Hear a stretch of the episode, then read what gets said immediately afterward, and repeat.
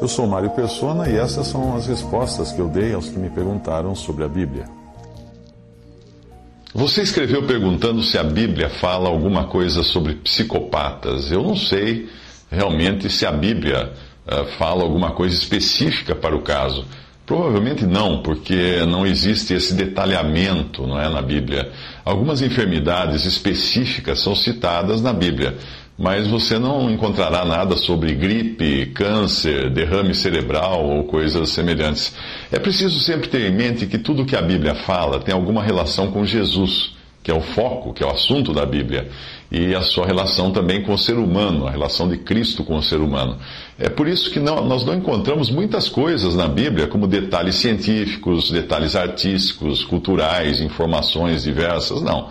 As enfermidades citadas na Bíblia têm algo a ver com o contexto, e mesmo assim não são necessariamente o foco do contexto. Você encontra na Bíblia, por exemplo, enfermidades do corpo, de uma maneira geral, e às vezes são identificadas enfermidades da mente e também enfermidades ou quadros causados uh, por disfunções espirituais, como as possessões demoníacas que causam também a perda do controle do próprio corpo, uh, do próprio corpo uh, pelo possesso de um demônio. Eu não entendo o suficiente de, de medicina para poder afirmar se um psicopata é ou não consciente dos seus atos. Mas se em algum lugar da sua consciência existe a noção de razão e responsabilidade, então ele é responsável e não poderá alegar diante de Deus que cometeu os seus atos por causa da sua enfermidade.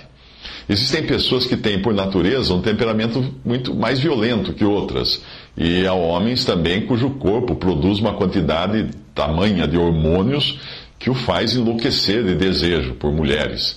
Uh, mas nenhum nem outro poderá alegar diante de Deus que não é culpado de matar ou estuprar, por exemplo.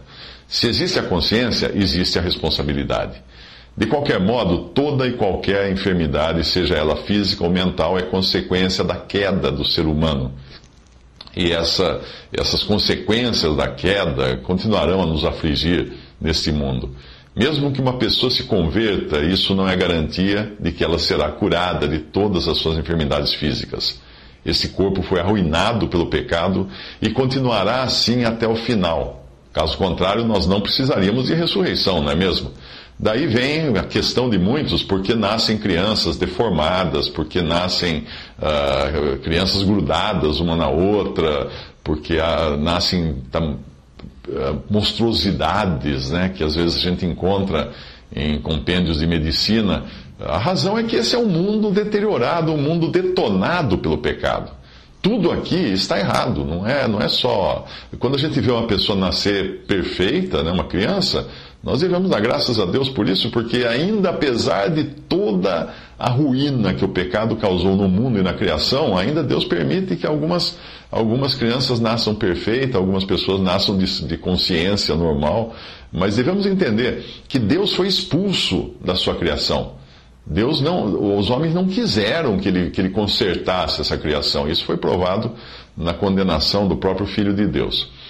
Particularmente, eu entendo que um louco de nascença, alguém que realmente não tenha consciência dos seus atos, seja o equivalente, pode ser, não é? O equivalente ao pobre de espírito, que Jesus mencionou, que é uma categoria que pode também incluir muitas formas de demência ou retardo mental.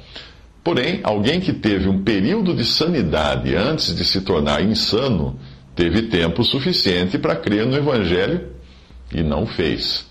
Se mais tarde ele passar a sofrer de alguma forma de doença mental que o impeça de ser responsável por seus atos, ou de entender o Evangelho o suficiente para crer, eu acredito que ele teve a mesma chance de qualquer outra pessoa. A diferença é que, para qualquer outra pessoa, a morte seria o fim do prazo para crer. Ah, mas para esse que teve algum distúrbio mental, o prazo que ele tinha para ter se convertido terminou quando ele se tornou insano.